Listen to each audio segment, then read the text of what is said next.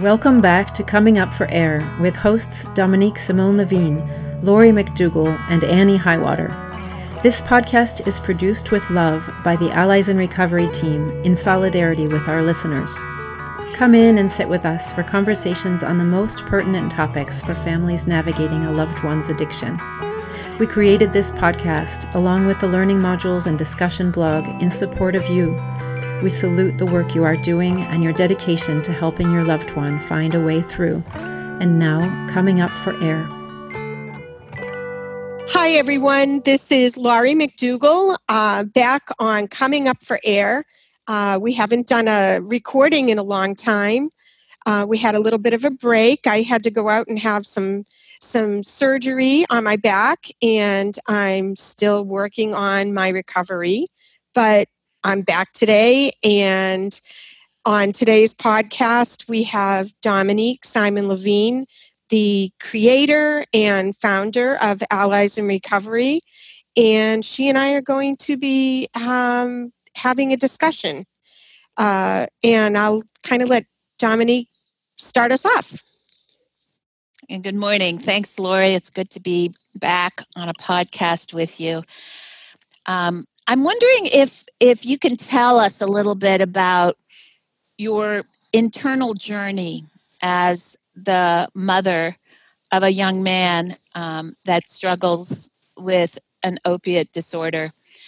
Um, when you found out, how you thought about it, um, just a little bit about the the early part of of working with your son and how you came to understand what it is that he was going through and what it is that you ought to both think, what you ought to do about okay. it. Okay.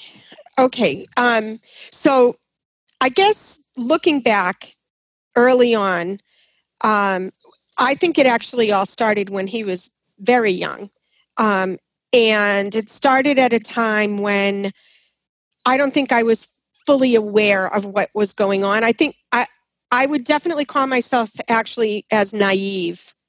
Um, I knew that I was dealing with some mental illness.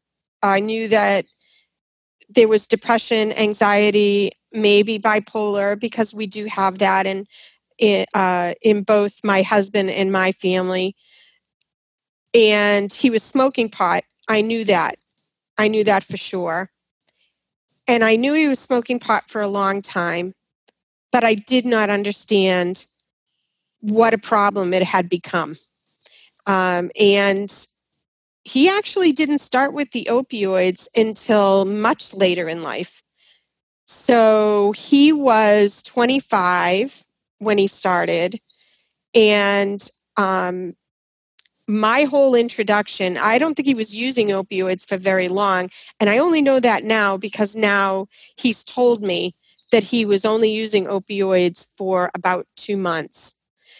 Um, now, previous to that, bear in mind there were a lot of other drugs going on uh, behind the scenes that I was very unaware of, like cocaine.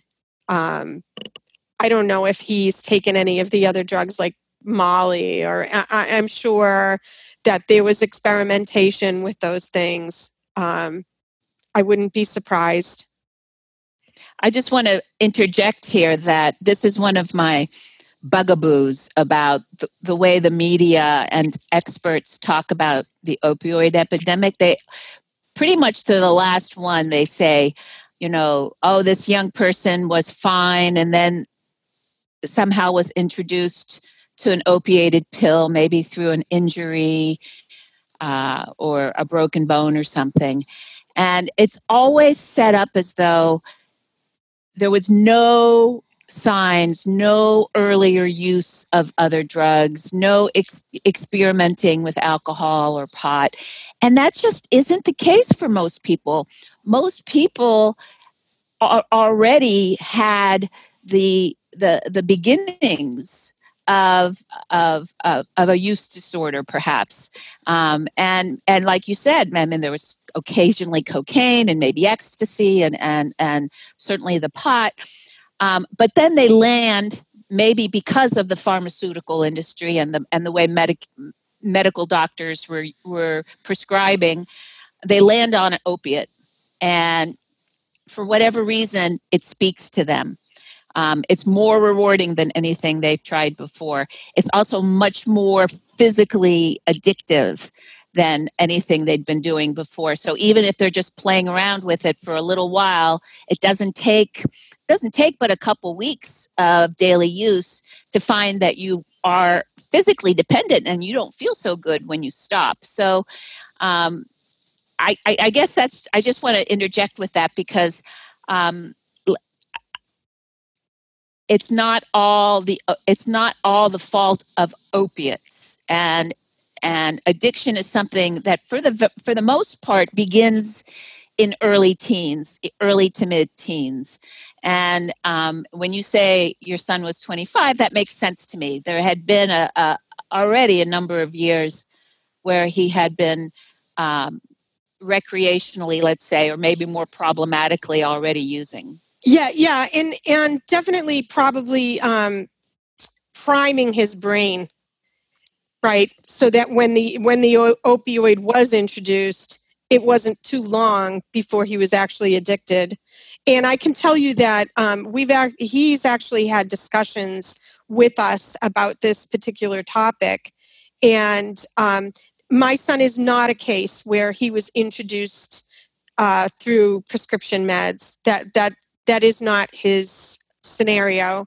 Um, and he's also talked about how the first time he in fact i think if you go back and listen to one of the uh, the podcast where he's being interviewed he says in there that um, the first time he used opioids he thought to himself oh my god where has this been my whole life and he fell in love with it immediately. It made him feel a particular way.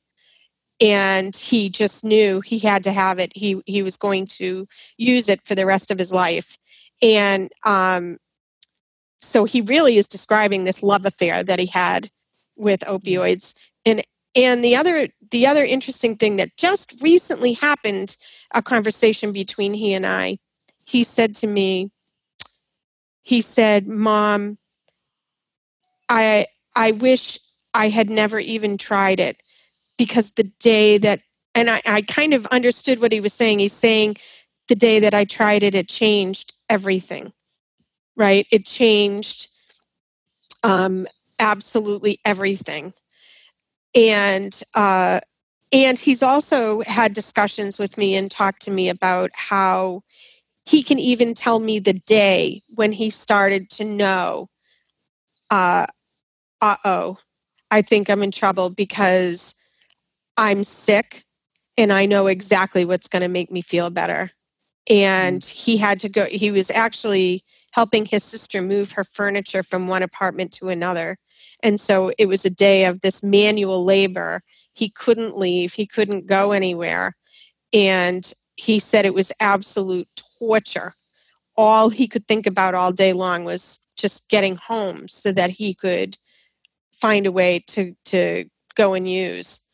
Um, it, so what so, hap- what what was happening in your head when you first found out? What oh, what were you thinking?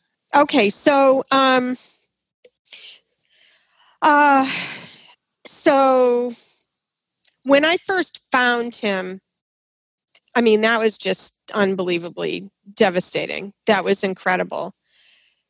But I kind of had a sinking suspicion that this was heroin because I knew that it was in the town um, and that there were people that he was close to that was using heroin. Um, but I still was kind of wishy washy about it. I had some really naive thoughts, some really dumb thoughts but I remember when he was in the hospital and uh, the psychiatrist. So he had he had overdosed. Yes, he had overdosed. I had found him. He was in the hospital. He was actually on life support for a couple of days, and uh, and then um, he's he made it through. We had a big discussion actually last night about it, and he was talking about how he was on life support and he could hear other people waking up and going to pull the tube out and he would hear the nurses run over and go don't don't don't you know don't pull the tube out don't just relax just you know and he um he kept telling himself in his head uh just don't touch the tube. Just relax breathe in through your nose breathe out through your mouth. And it this is just going to be a particular period in time when you have to do this but you're going to make it and uh, it, it's very interesting because he could hear when when they were working on him and they were putting him on life support he could hear the doctors talking and they didn't think he could. And he could hear them saying this kid isn't going to make it. This kid isn't going to make it. And in his head he was he says he was like yelling oh no no no no i'm going to make it. I'm going to make it. I'm going to make it. Um and he did but I do remember. I remember he was in the hospital for at least four, four or five days. Yeah, he he went in like on the nineteenth, and he came out on the twenty fourth of December, and um, I remember the psychiatrist saying he was using heroin, and I remember thinking, okay, we are in trouble because I knew from everything I, you know, had learned growing up, although I thought heroin was gone, I had no clue that it was really even out there. You don't hear much about it, or at least at that time, we weren't hearing much about it. Um, I knew it was on the fringes. At least I thought it was the fringes. Mm. But I, I thought a whole bunch of things. I thought I was a good mom. I had talked to him about all of this stuff, and he had told me he would never touch any of this stuff. And I believed that he wouldn't.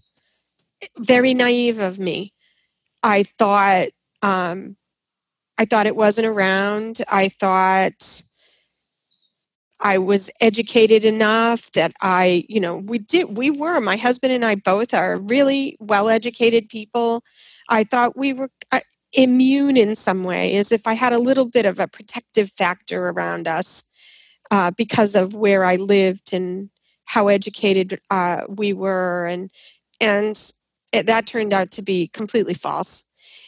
And also, um, when that psychiatrist told me that it was heroin, I knew, oh man, we're in for a long haul. This is not going to be um, although I also had these ideas that if I sent him away to treatment, I had this this thing in the back of my head. If we send him away to long term treatment, and he's gone. Now, I also had this belief that he'd go away for like a year. So that was a slap in the face when I found out that, you know, 30 days was long term treatment. Um, and we we ended up having enough resources to be able to get him into a 90 day treatment facility, um, which most people don't have the resources in order to do that. Um, but I thought, you know what? Maybe we'll wash and dry him in a treatment center, and then he'll go to right. We'll wash, we'll dry him. We'll he'll go to a sober home, and and then he'll come all folded up, and we'll just put this addiction thing on the shelf, and all will be good.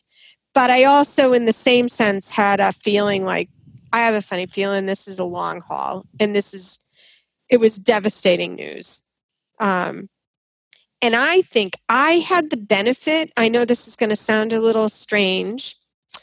I had the benefit uh, that a, a lot of other people didn't have.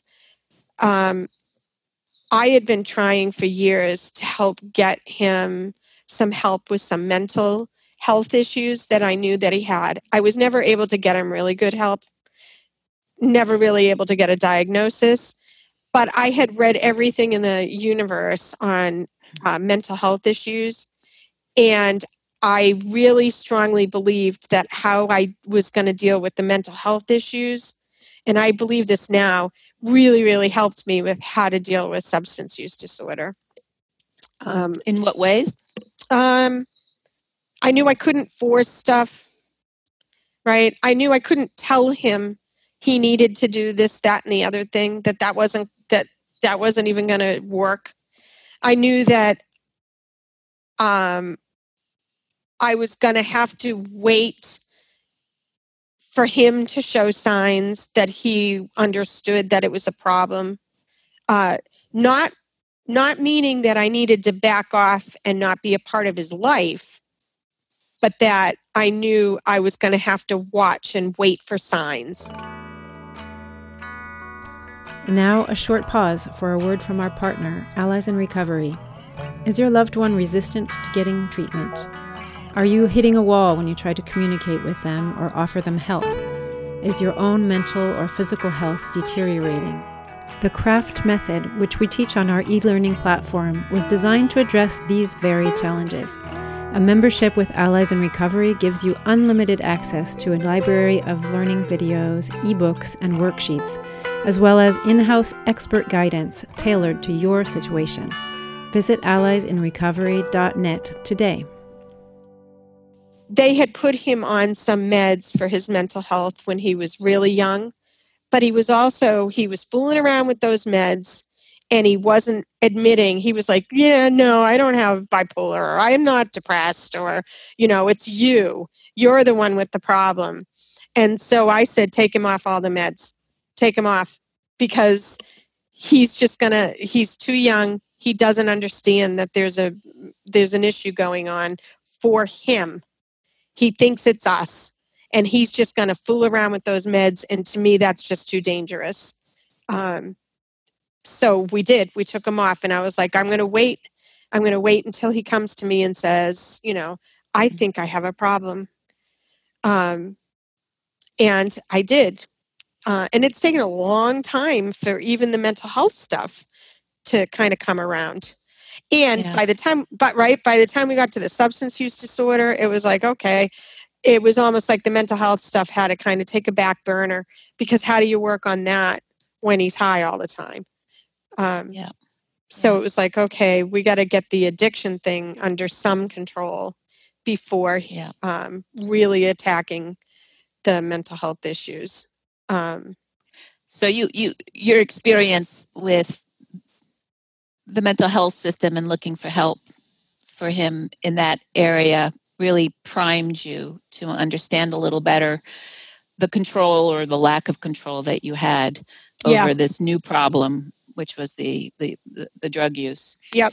And and so he comes home from the hospital and so what do you and your husband do to now manage manage what's happening with him and with your your own your own head in all of this? Oh, okay. Well i wouldn't say i managed that well in the beginning. I okay so i knew before he came home from the hospital a couple of things. Um, i was looking for a treatment facility immediately. So and when I went to the hospital, I remember having a conversation with him, and he was making these promises about how he wasn't going to use when he comes home. I'm not going to use, I'm not going to use. And I remember just looking at him and saying, Well, first off, you're not coming home. Yeah. Right. That's not, you're not coming home. Uh, you're going to go to treatment. And he didn't even, he knew. He was like, Yep, I'm going to go to treatment. Um, and then the other thing was, at the time, we had bought a house in another state. And we weren't quite going to sell our house that we were living in, our, our permanent resident. But I said to my husband, we're now we are. This is pushing us. Now we're going to sell that house. And I'm not letting our son step one more foot in that house again. We are going to take him to the new house that we bought when he gets out of the hospital until we are able to get him into treatment. And I went back home and I packed up his room into my car and I picked him up on the 24th and I drove him out of state to our new house and we moved in there and it was like we're not he he'll never step foot back in there again. Um, and he didn't. He never did. Uh, mm. And a part of my thing was in the new house, he has no friends, he has nowhere to go. Um, he's kind of isolated. And physically, he was still not in good shape. So it's not like he was going to leave the house and go somewhere and um, try and find drugs. Um, and we were working on getting him into a treatment facility, and we did. We got him in pretty quickly. Uh, within the within two weeks, we had we were on our way to Florida to put him into treatment. Um, and so, and so he goes through he goes through treatment, and and now he's away. Um, do you okay. how are your how are your own feelings during that time? Okay so this is these are my thoughts. Looking back and in retrospect of all of that um, i held it together while he was in the hospital. I held everything together when he came home i held everything together once i got him at the to the treatment facility and then i came home and i absolutely fell apart i um, I was absolutely suffering from PTSD, although not diagnosed yet. Um, and I now I have a much better understanding of like chronic depression because I became so depressed that I couldn't do anything. I could do nothing. And when I say I spent the first six months on the couch, I really mean it. I really mean I I remember being just like numb and just being like, I can't do anything today. Absolutely nothing. And I had left my job, which is odd. It's almost like I knew something was coming. Uh, so I had left my job, so I didn't have to go to work. And I remember saying to my husband, I promise, this was after weeks of me like sitting on the couch. Uh, I promise in six months, if I um, can't get myself off the couch, I will go and get professional help and I will start doing something about it. And he looked at me and was like, Six months? What are you talking about? so you're going to be on the couch? I was like, Yeah, sorry, you know, but I can't, I can't function. And I really couldn't. And I didn't, I didn't do anything for six months. Um, but then at six months, I was like, okay, I have a problem. right? I I knew I had a problem. I, I knew I had a problem, but the boulders were still too big. And it was like, maybe I can dig myself out of this. And at six months, it was like, apparently I can't. And so I did do that. I went and got myself a professional, a, a therapist um, to, to work with. I started doing exactly what my son's treatment facility was telling him to do. They were saying um, uh, 90 meetings in 90 days. So I did the same thing. I was like, okay, I'm going to do 90 meetings in 90 days. And that's what I did. That was my job for a while. For 90 days, I got up. Sometimes I went to one meeting, sometimes I went to three meetings, but that was my job every day was to get up, try and locate the meetings and they were I went to Learn to Cope. I did Al Anon. I did Nar-Anon. I did Codependence Anonymous. I, I did anything. I even went to AA and NA meetings just to see what those were like. And um, and I traveled, and I'm not I'm not kidding you. I traveled between the three states Connecticut, Rhode Island, and Massachusetts. And I think I've hit up every Al Anon and Nar-Anon meeting in those three states. Um, and I'm glad I did, to be honest with you. Uh, I found really great support in there. Uh, I started getting educated. I read every article, every book. I uh, I read um, what's his name, David Sheff's book.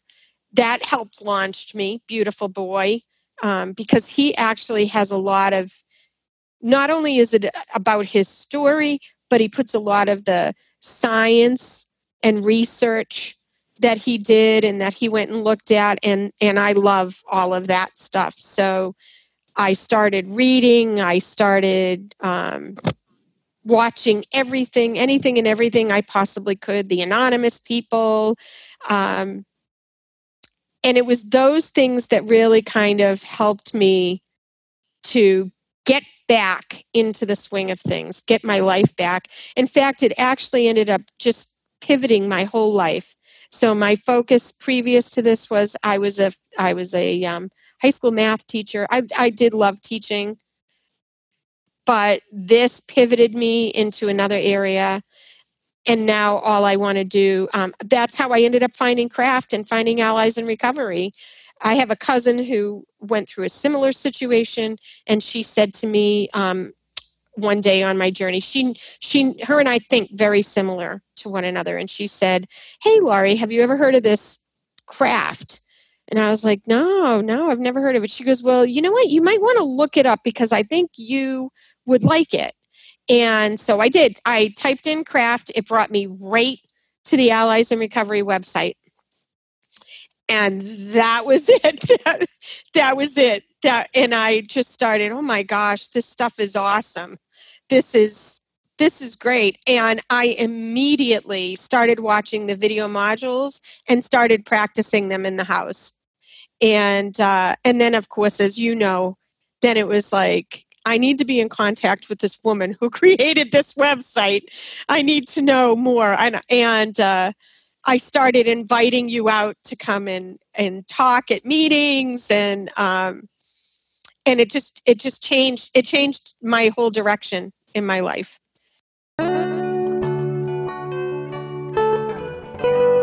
This is coming up for air. We're going to take a short break to share with you some words from an Allies in Recovery member. This is Allies in Recovery member GP Traveler. In the first days of the modules, my husband and I learned how to position ourselves and how to have conversations with her. No more dramatic pleas with reminders of how bad things had become.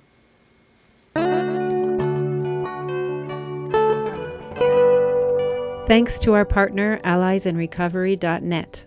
Now back to coming up for air. So, other than um, the fact that you were you were now using CRAFT in the in the house, and you you described this major pivot in your life, can you describe what that pivot was like? Uh, what what what was the new direction, and what was supporting that new direction for you? So the new direction was um, okay so I was going to all of these meetings and I was working on myself.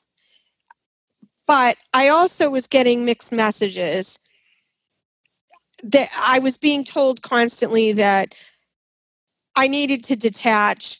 And I interpreted that as detaching from him completely. And I saw a lot of other people were were also uh, uh, interpreting that to mean you can't do anything you and i was getting mixed messages about hope you know uh, there is always hope but there's nothing you can do. And i kept saying this is a really uh, hopeless message to be sending people. And then there was also the you know a lot of the anecdotal stuff that really confused me like uh, like the three c's you you didn't cause it you can't cure it but you can contribute to it. And i always used to say well if i can contribute to the disease and doing this stuff then can't i contribute to the other way right? And aren't we as human beings social beings? And i do have some power in my relationship with my son. I do. He does come and talk to me and asks me questions and stuff. And so when I found the Allies in Recovery website, and I literally didn't start watching the video modules in order, I went straight to the communication video modules um, because I wanted to learn how I could communicate. And when I started watching them, it was like, oh, yeah, this makes sense to me. This, of course, of course. And all this begging and pleading can turn to shame and blame and judgment. And I do those things, and that's not helpful. I'm not getting anywhere. He keeps relapsing. He keeps, you know, he's he's using, then he's not using. But he was doing all of the things that I saw in the video modules. Like he was expressing wishes and dips. I don't want to live like this. And then he and then I would get exasperated because then he would be out using again. Well, why are you out using again? You know, um and so it was that pivot to okay, I can start implementing this stuff. I do I can I'm getting empowered. It started to empower me that I can do some things and not sit around feeling like I just have to work on myself. Right? Um, and I have to let go which is which is the focus of Al-Anon and Nar-Anon and I mean the, and it's good. They're designed it is good. It's it's designed to have you take a, a, a serious look at yourself and to detach from the person who is um, who is using. In, right. In, and, but detach, and, and therefore, yeah. But detach with love doesn't mean necessarily that you have to just completely detach from the person and that took me a long time i had to i had i found it myself and i started thinking that this this is why i think a lot of peer led groups can kind of go amiss. Because if one person interprets it that way and that gets spread to two and three other people and now the whole mood of the meeting is that you have to detach from the person. Um, so like i would hear in a lot of meetings things like um, in massachusetts we have sectioning you can section someone you can get a them civil commitment. Yeah a civil commitment. And actually what they're finding is it's a bit of a disaster. Um, and I would go to meetings, and a lot of the meetings were fo- would we would get new families in, and the focus would be on well section them section them section them and i noticed that there was a lot of pressure in those meetings to section their uh, loved ones and there would be families that would come in and would say things like I sectioned him six times. I don't want to do that anymore. It's and I was like, why are we pressuring? And and they would really pressure them. No, no, do it again, do it again. You can go to this judge and you can do and I started saying, no, I don't understand. Why are we pressuring them to do that?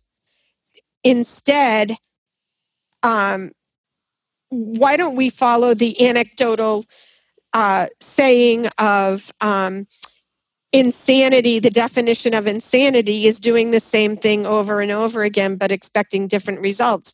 Isn't this another example of that insanity? Yep.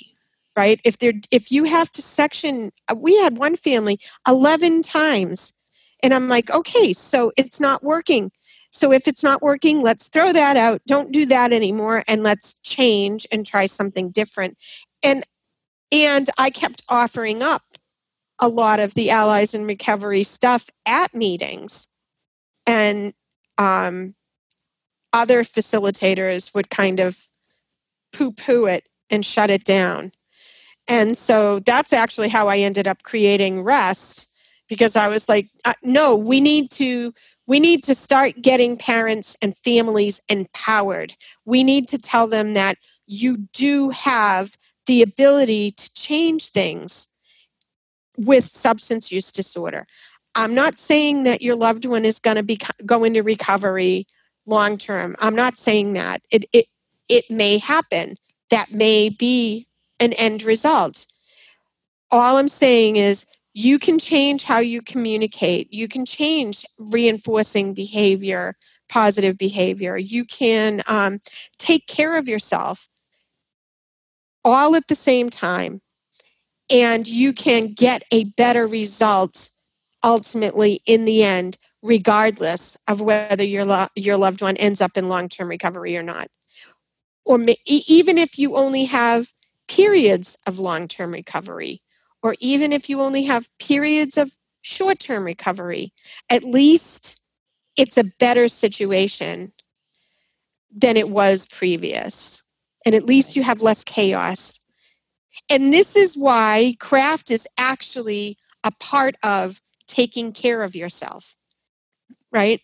Because you, right. right? Because when you create less chaos in the house and within the family relationships, you don't have to struggle with with that frustration and that anger and that or or maybe you still do but at least it's reduced right it doesn't and you, necessarily and you can away. identify it and you can identify it as what it is as Right. opposed to chaos and overwhelming and depression you can tease it apart and you can say oh this is him doing this and this is me responding in this old way right first with fear and you know which is causing me to lose my temper with you know so y- y- we help you to tease it apart and and and that's really critical for doing it differently the next time right This podcast is produced in partnership with Allies in Recovery. Join today and begin our self guided e learning program. From the comfort of your own home and at your own pace, you will learn how to shepherd your loved one toward treatment and long term recovery. Our in house experts, led by Dominique Simon Levine, also provide personalized guidance to members. Learn more at alliesinrecovery.net and join today. in these years that you're you're you're applying CRAFT at home and your son is still using and he's using you know what has become of course one of the deadliest drugs around with its its increased um, strength and the advent of now fentanyl and carfentanil so how are you handling your head i mean how again i'm i'm interested in this internal journey as as much as the the CRAFT journey but where are you in terms of your own thinking about your son's risk, your son's life, your own life? Hmm. Um. So, I, it took a while for me to get better, and I'm not. I I'm still on the journey now. I'm still in. Often in in some of my blog posts, you'll see me say, "It's not easy. It takes practice, and I'm still not great at it." Right when it comes to taking care of my own obsessive thoughts and my own feelings uh, because that to me is probably the hardest part of all of this. But by far the hardest part. Um, and in the beginning i had obsessive thoughts. I did crazy wacky things be, driven all by fear and driven by this this need to control right? And and um and not understanding that i think i'm controlling something when really i'm not right? So and what i mean by that is i would do things like um we always paid for the cell phone and so i had access to the cell phone bills. And i could go and look up the numbers that he was calling and i could block them and i and i would call them. I would call them and try and figure out who these people were like and what was i going to do once i figured out who they were? You know like go on a drug buy and then kill them or you know, you know what i'm saying? It's like it, it was it, but i felt like in that moment when i was doing these really crazy stupid things that i had some form of control and i was going to stop something uh, which is just and, and i learned it took me it took a lot of practice and a lot of time um, and a lot of healing for me to get to the point where it's like I still have these internal, I still have to talk to myself internally and calm myself down. I still have moments of panic and obsessive thoughts. But now I do have better skills at talking myself down. I, ha- I have this internal voice that will, okay, okay, for Laurie, let it all take over. Let let those feelings wash over you. And I do. I let the feelings in. I let the thoughts in, right? And I'm like, okay, I'm not even going to try and control my obsessive thoughts right now in this moment because I'm not. It just it's just hitting me, and um, I'm not able to control it. But give yourself a couple of minutes because you will. Um, and I start talking to myself. Okay, you know, you can spend the next 12 hours worrying. And what will that do? Uh, that'll tire you out. It'll exhaust you. You won't eat. And will you have accomplished anything? Nope. I will have accomplished absolutely nothing other than frustrating myself, exhausting myself, and not equipping myself to be able to confront something in the moment. Um, so, how can you take care of yourself right here and right now? Um, so, I'll just talk about, you know, one time he uh, he relapsed, and I knew he was I knew he was relapsed because he was gone. Uh, we could he turned his cell phone off. We couldn't get in contact, so it's like, oh, we know exactly what's going on, right? And um, I was I had an option. I could either spend the entire night pacing and up and worrying and do and then and I still wouldn't have had any contact with him on the phone. I still don't know where he is and I'm now I'm worse than I was than when we first started because I'm exhausted, I'm teary-eyed, I'm so I said, "Okay, Laurie, how can you take care of yourself?" I know what I'm going to do is I'm going to get my pillows from my bed. I'm going to put them on the couch. I'm going to sleep on the couch and I'm going to put the TV on and I'm going to watch the t- television. I'm going to watch something that's going to um, allow me to go to sleep and take my mind off of what's going on right now. Now, I also knew that um, because of my PTSD, I, I still have nightmares. So I knew, oh, okay, you're going to have nightmares tonight. But that's okay because you'll just start watching the TV again and you'll fall back asleep. And I'm I'm so glad I did it that way. I was tired when I woke up, but I wasn't as tired as if I had been pacing all night trying to, you know, calling hospitals and calling the police department and, you know, and uh, oh, how many times I've gone out driving around like you know, where am I going to find him? I have no idea where he is.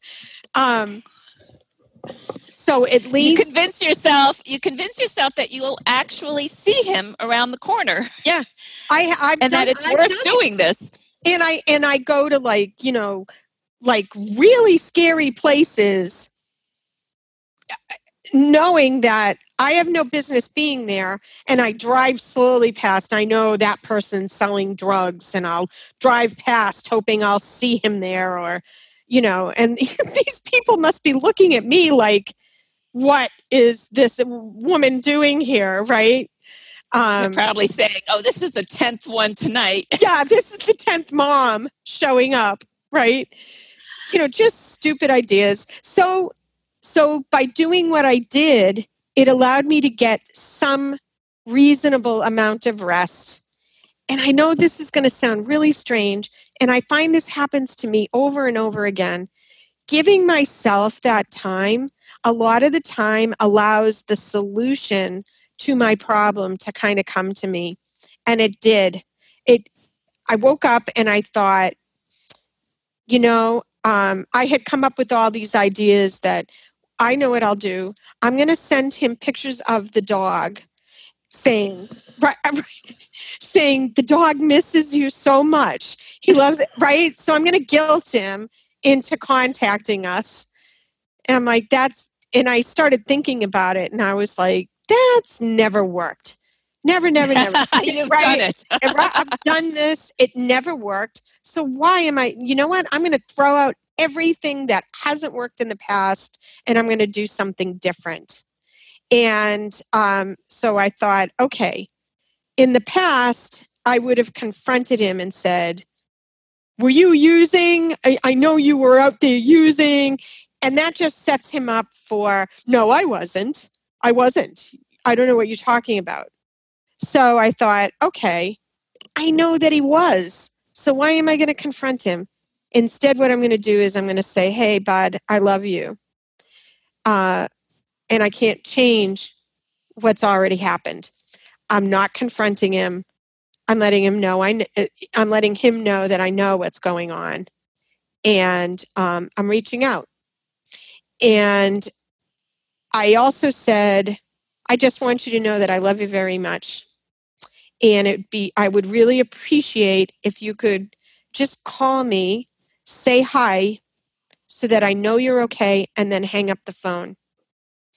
And I sent him that text message. And within 10 minutes, he called me and was like, I'm such a loser. I'm so sorry. I'm so sorry. And I said, you know what? Just come home. Just just come home. And he did. And I'm not saying that, you know, that it it it always works that way. Um because maybe maybe it won't right? Maybe you send a message and that get mes- that message gets sent um, but at least and, and they don't respond. They don't come home. They don't make that phone call because i'm sure that that happens a lot too. But at least i knew i didn't add to the chaos.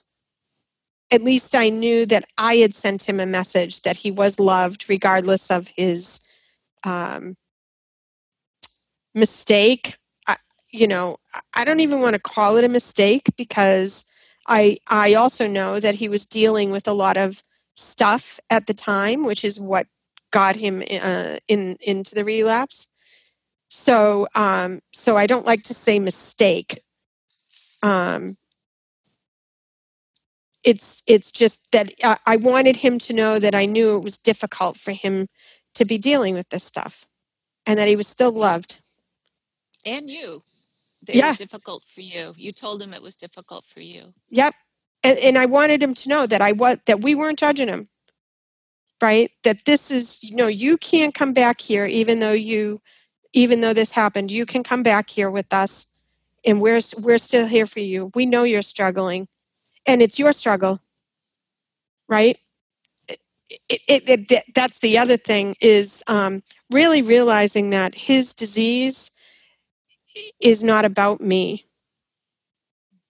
I know this sounds crazy, but that's what I- think a lot of us do is we make it about us.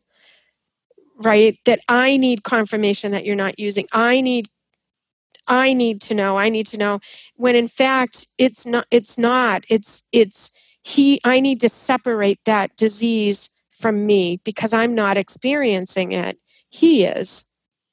And I want him to know that I know he's experiencing it and he's he's frustrated that he can't deal with it right? He's um he wants to deal with it but man something's got a hold on him.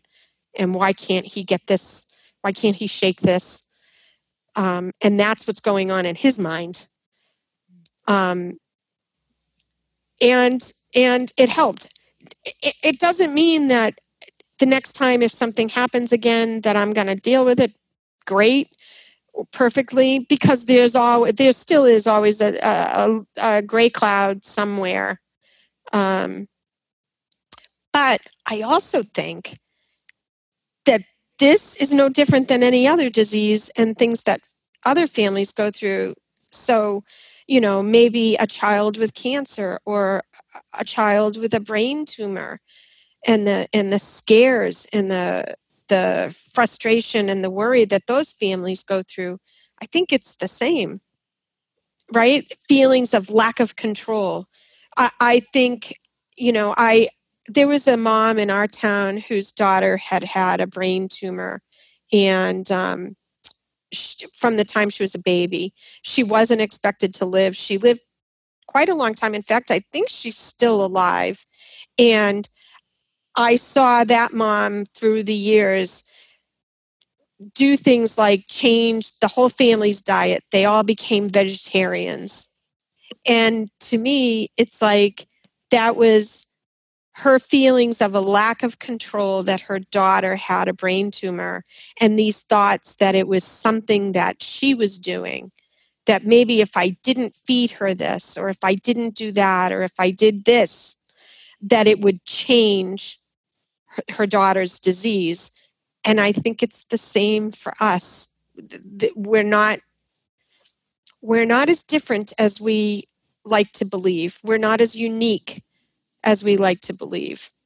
Um, Mm. and so that's why i probably still have that dark cloud. And that's why i'm not i'm probably not going to handle everything perfect in the future. But what i have learned is i can deal with it better than I have in the past, that it's okay for me to make mistakes, that I can backpedal and apologize, um, and that uh, I can live better, and so can my son, and so can the rest of my family. I don't Wonderful. know. That's wonderful. The um, when we were finishing up a training a few weeks ago, you talked about I think a trip to Europe. Uh, yeah, I know what you're talking about. It, it actually it wasn't a trip to Europe. It, it, believe it or not, it was a trip to. It's this is funny. It's a trip to Great Barrington, Massachusetts, and um, I have this obsession actually with graveyards. I love graveyards, and I was going to a meeting in Great Barrington, and I mm-hmm. was really early and so uh, there was a graveyard across the street. It was at a church so there was a graveyard across the street and i was like you know what? I'm going to go over. It was an old old graveyard. And i'll do things like i'll take pictures of the headstones with weird names all sorts of weird names and i love all old old headstones. So i'm running around in the graveyard and i'm looking at all these different old old headstones but they were also these really tall obelisk type headstones and I was like, oh, I'm not going to go over there and check those out. Those are probably just the really wealthy people in town because Great Barrington actually has a very wealthy population. Um,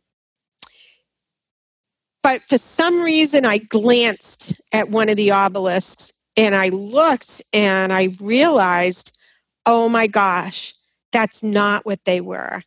These obelisks were erected and they were like four, five, six, seven children that had all died in one family. And I started reading them and I realized these were the children from the flu epidemic in Massachusetts back in, um, I think it was like the late 1800s and 1918 1919 okay that was okay. the real that was the world pandemic the real big yeah well yeah. and that's when i it was like this aha moment of wow boy oh boy this this type of an epidemic and losing children has been going on for centuries forever and these families lost four five six seven children in a week. In a week. How gifted am I? Right? How how I, things are not I'm not so unique and boy oh boy um I don't have a lot to complain about. I right, I don't I, I'm going to go into my little meeting and yet I'm so lucky because I have three children. They're all still here with me these children died and they were young. I mean, some were infants, some were babies, some were teenagers. You know, I've had my um, I've had my son. He's still here. He's 31. You know, I have two daughters, uh, and they're still here. So I'm really not that unique. Substance use disorder is not as unique from any other medical um, issue and uh, if those families can survive that, I'm going to have to be able to survive this. And I'm, I, I, I have to. I have no choice. It's very well said. Laurie, thank you. Thank you so thank much you. for walking us through your your internal journey, journey, if you will, of of what it's been like these last six years. I so appreciate how how articulate and open you are about what you've been through and, and what you've learned. Thank you. Thank you. Thank you, Dominique. And um, before we go, I would like to say, you know, if any of our listeners enjoy this podcast and would like to help out in any uh, in any way at all, it'd be great if they went and gave us a five star rating.